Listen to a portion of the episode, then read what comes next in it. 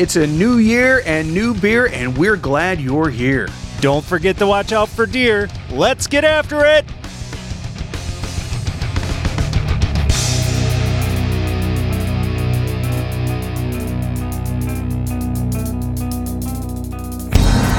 Welcome to Driftless Drinks. My name is John. My name is Mark.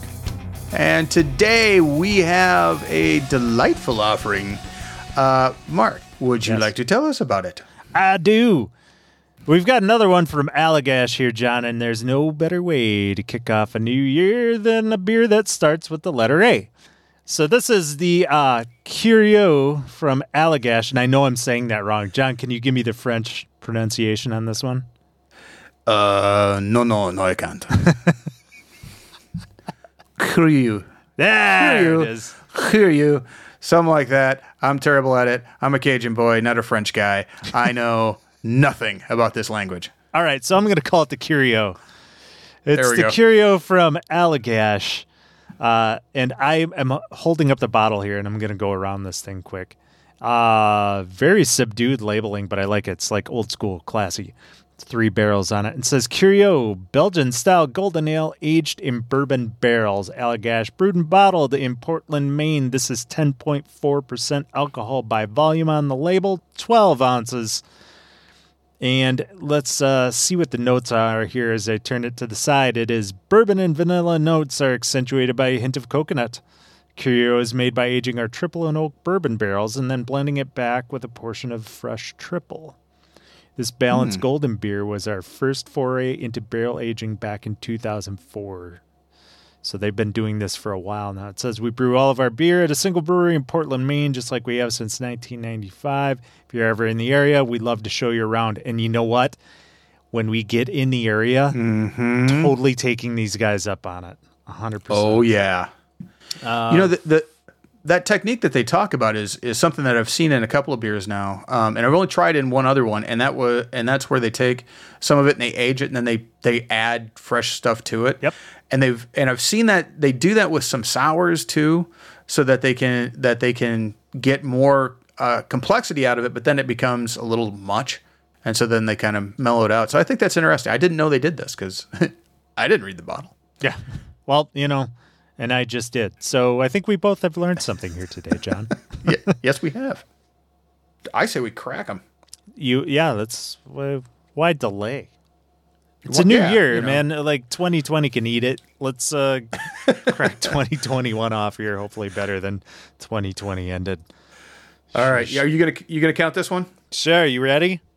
Yes, sir. 3, 2, 1. Oh, failed. Got it the second time. Boy, this lid's really does not want me to drink this beer. Oh. All right. Going for the pour. See if we can get around the mic here. Glug, glug, glug, glug, glug, glug, glug. You know, other than drinking it, this is my favorite part of beer, is pouring it. Ooh. I got some naughty bits floating around in here. Do you? Oh, you know what? I've got plenty of stuff floating around in there too. I'm not gonna let that deter me. No, not even a little bit. I'm gonna go ahead and hold it up to the light. It is that beautiful golden color. You know what that reminds me of? It reminds me of the center of a daisy. Ooh. Well, maybe just maybe a little darker than that, but just about there.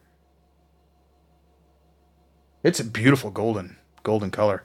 Yep, and really fine kind of sediment stuff poking up from the bottom of the from the bottle. I'm actually taking another look at the bottom of here. Oh yeah, that's a good thing for what we ran into last year. I got a little bit of sediment at the bottom. Yeah, but it looks like normal sediment. You know what I mean? It doesn't look like this beer is 4 years old sediment. No, it does. Yeah, it doesn't look like it knows martial arts. Nobody will get that.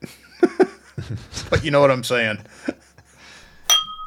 So I started off with a really nice head on that, and then we take a break to take a picture for Instagram, which if you're listening to this, maybe you saw. And if you haven't, hey, follow us on Instagram because, we send out the beers ahead of time. You know where it's coming up, and we send stuff that we don't drink too.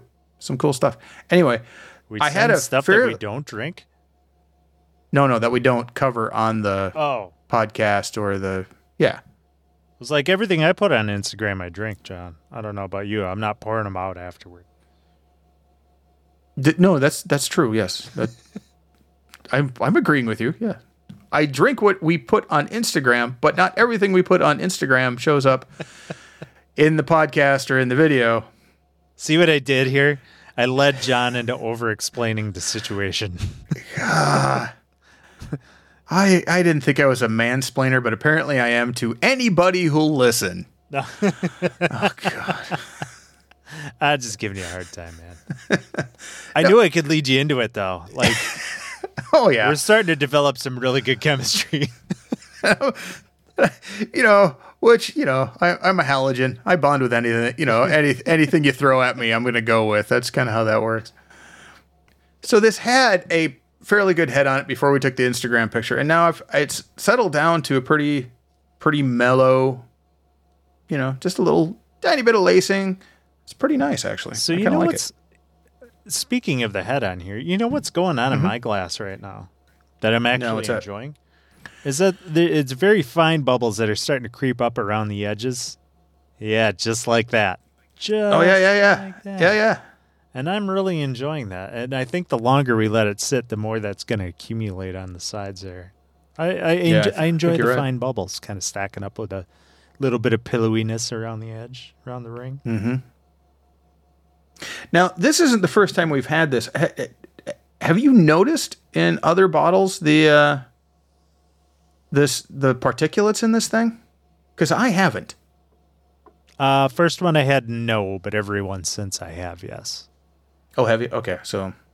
Full disclosure, this is not our first time to the well on this beer. No, it is not. There's sort of a reason we picked this one to kick off the year. And, well, I guess we'll get to that in a minute here. So, you just emailed me, you just sent me that picture. Yep. And my phone went off, so that's going to be a thing in the thing. Yeah, that's okay. Hey, okay. John, as long as we're doing a show together, I'm going to text you as well. Why not? Like, might as...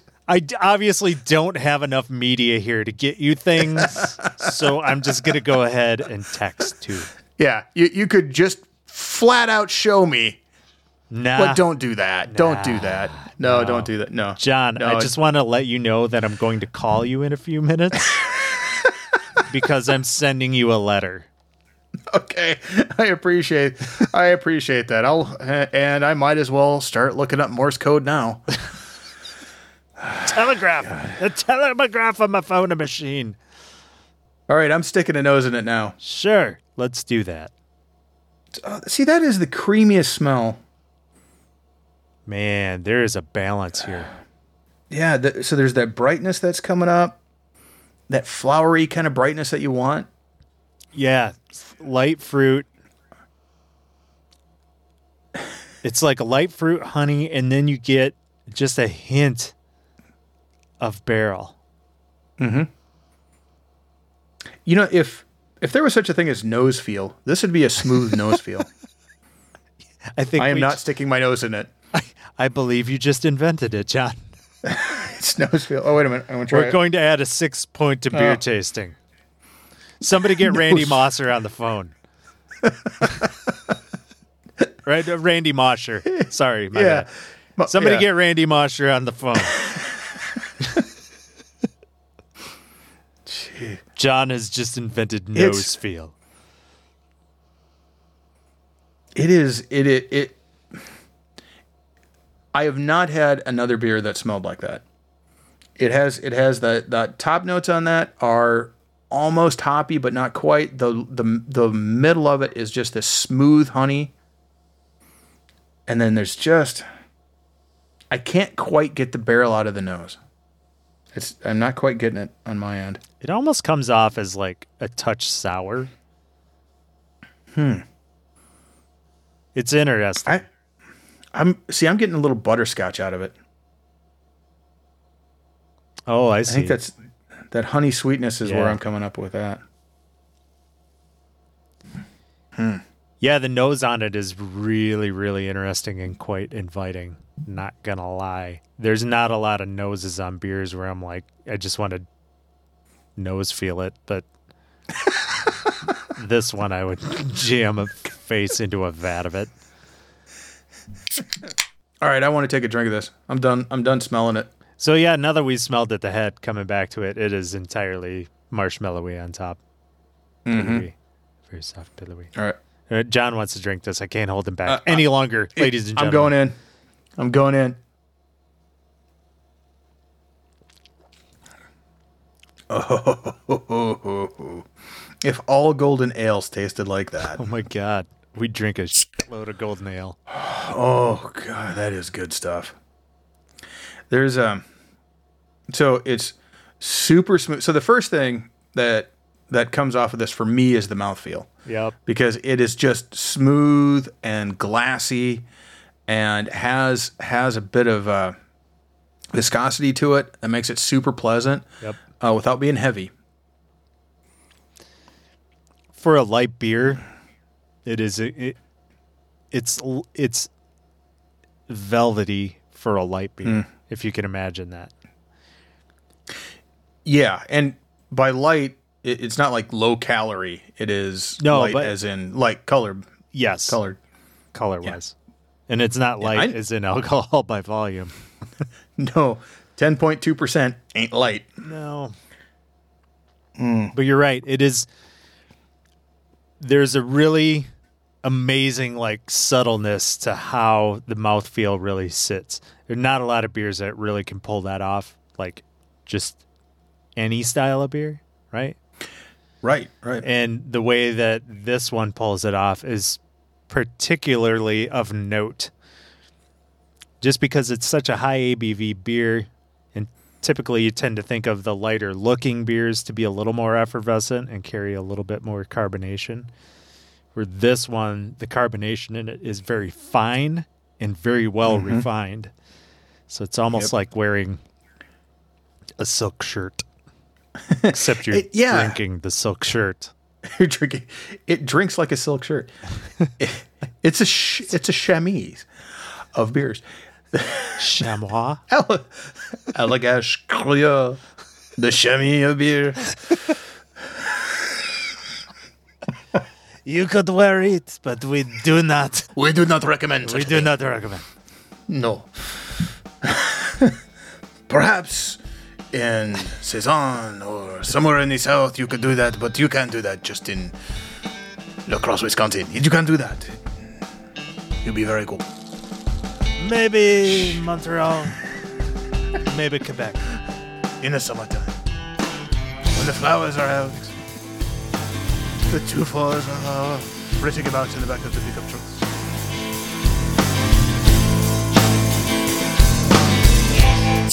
John has lost his mind over the beer. Oh, God. So the taste is very sweet. There's the honey is right forward on it. Without being a honey beer, honey beers tend to be a little sickly sweet, not in a bad way. That's kind of what you're expecting. This one doesn't have that for me. And the barrel aging. So we've had enough barrel aged beers that we can detect that's the thing that's driving the mouthfeel on this.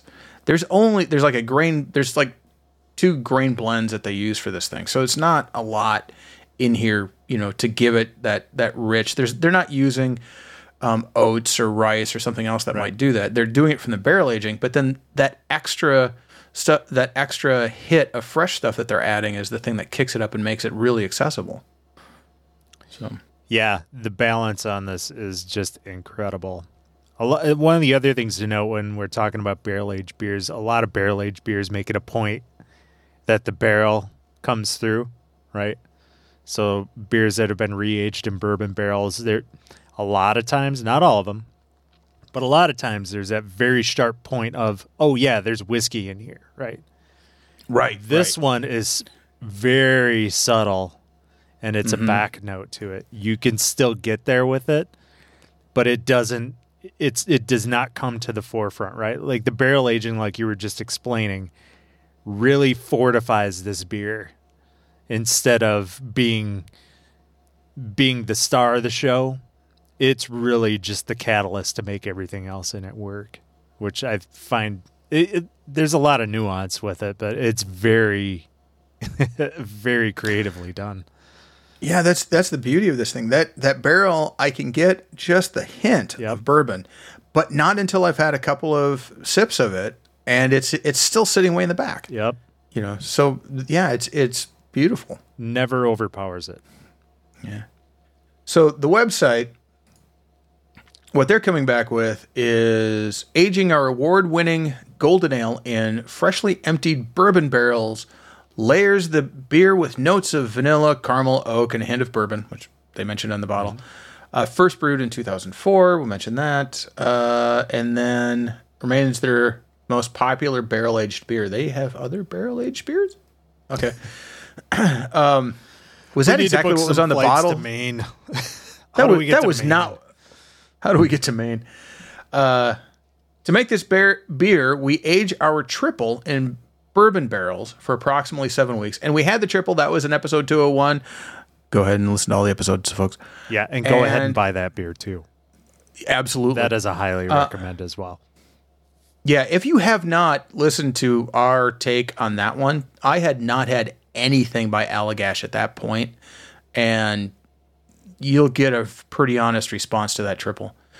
So then after the approximately 7 weeks, after that time, they blend the barrel-aged beer with a portion of the fresh triple to bring out the beer's notes of passion fruit and honey. And then, you know, the thing about this is that I thought this was going to be different than the bottle, and it's saying the same thing in a different way. Really. I was looking at the two. It's like, it doesn't say exactly the same thing. And then the details for this thing is they're using Allagash 2-row malted barley blend, local pale malt. There's 2 hops. They're using Nugget, which I've had before, and Hallertau, Hallertau. I haven't seen that one before, so I don't know what that is. They're using a house yeast. And they say ideal within 18 months. And my bottle here says bottled on 6/11/20. Okay. At 17:05, just to let you know what time. Oh, they were working overtime that day? Hmm. Well, that 5 minutes. Well, that 18 months is... apparently down to the minute. I like that. Mine was bottled on 4/16/20. Oh, really? Yeah. So I got at 10 o'clock in the morning, 10:06 to be exact. Everything you had said about this stands. I mean, when you get through it, there's that subtle balancing of the carbonation with the barrel aging. It adds a little bit of the barrel to it. You know, those slight hints of vanilla. And the and charred oak, it always blows me away, right? It's just the subtle honey and the light fruit and all of these things kind of come together now with the barrel aging. It's just such a great beer. I guess if I had a rating system, I would call this, you know, good. Not to put too fine a point on it. Yeah. You should seek this out. Yeah. On a 1 to 10, I'm saying, this is a 9. I'd be sure to buy it. I don't know what else to say about this beer, John. I'm grasping. There's nothing else I can say other than if you haven't had it, go fucking buy it, because it is absolutely delicious. And considering how long it's been around and how long Allagash has been around, like, this is art in a glass. Mm-hmm.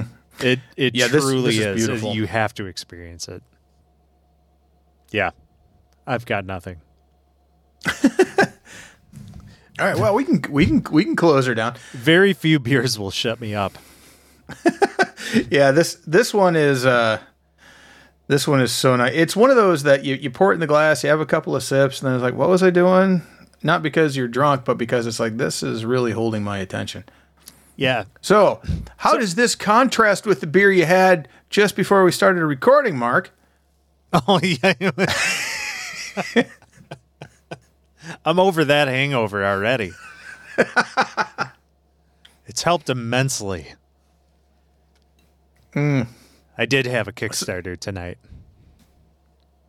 Did you really? Spoiler alert. It's cheaper than water. Oh, no, that's Bud Light. He's got a case of water. At the end of the day, this is one of those beers. Like, I could see, so eventually, post-COVID, we're going to get together around someone's campfire, and we're going to have a couple of these, right? And here's what's going to happen. Like I think about this when I have this beer. Like, when the two of us can share this beer together, conversation will stop at some point, and we will just go on quietly enjoying this beer together without saying a word for like 15 minutes. Yeah, it is definitely one that captures your attention and gives you happy feelings. That was Curieux from Allagash Brewing Company out of Portland, Maine. We like it very much. So be sure that if you haven't subscribed yet, do that. Make sure that you also, if you would, go ahead and give us a review on iTunes so other people can find this a little easier. We're on Instagram, we're on Facebook, and we have a YouTube channel if you want to actually see our beautiful faces as we try beers in front of you that we hope you're having with us. Yes. So. You know what? Send us some beers. We'll send you some glasses.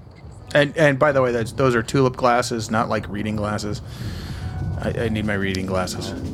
But you can have some of my tulip glasses.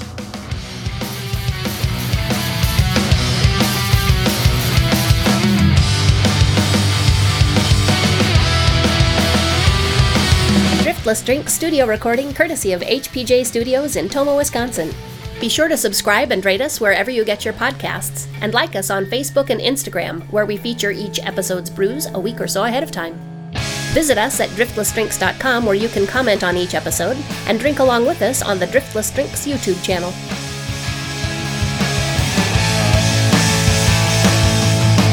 That's it for this episode of Driftless Drinks. My name's John. I can't think. My name is... All right. I'm having way too much fun with this beer, John. I'm in my happy place. My name is Mark. And keep a cold one handy for us. Yeehaw.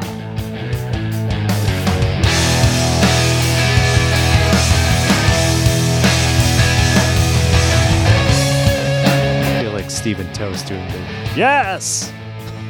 Oh, here. Yes, we hear you, Clem Fandango. I can't hear you unless you push the button, you donut. Bud Light. Oh, no, that's Bud Light. He's got a case of water. I'll stand by a regular pig's eye, though. If you haven't fished with cesium, you haven't lived.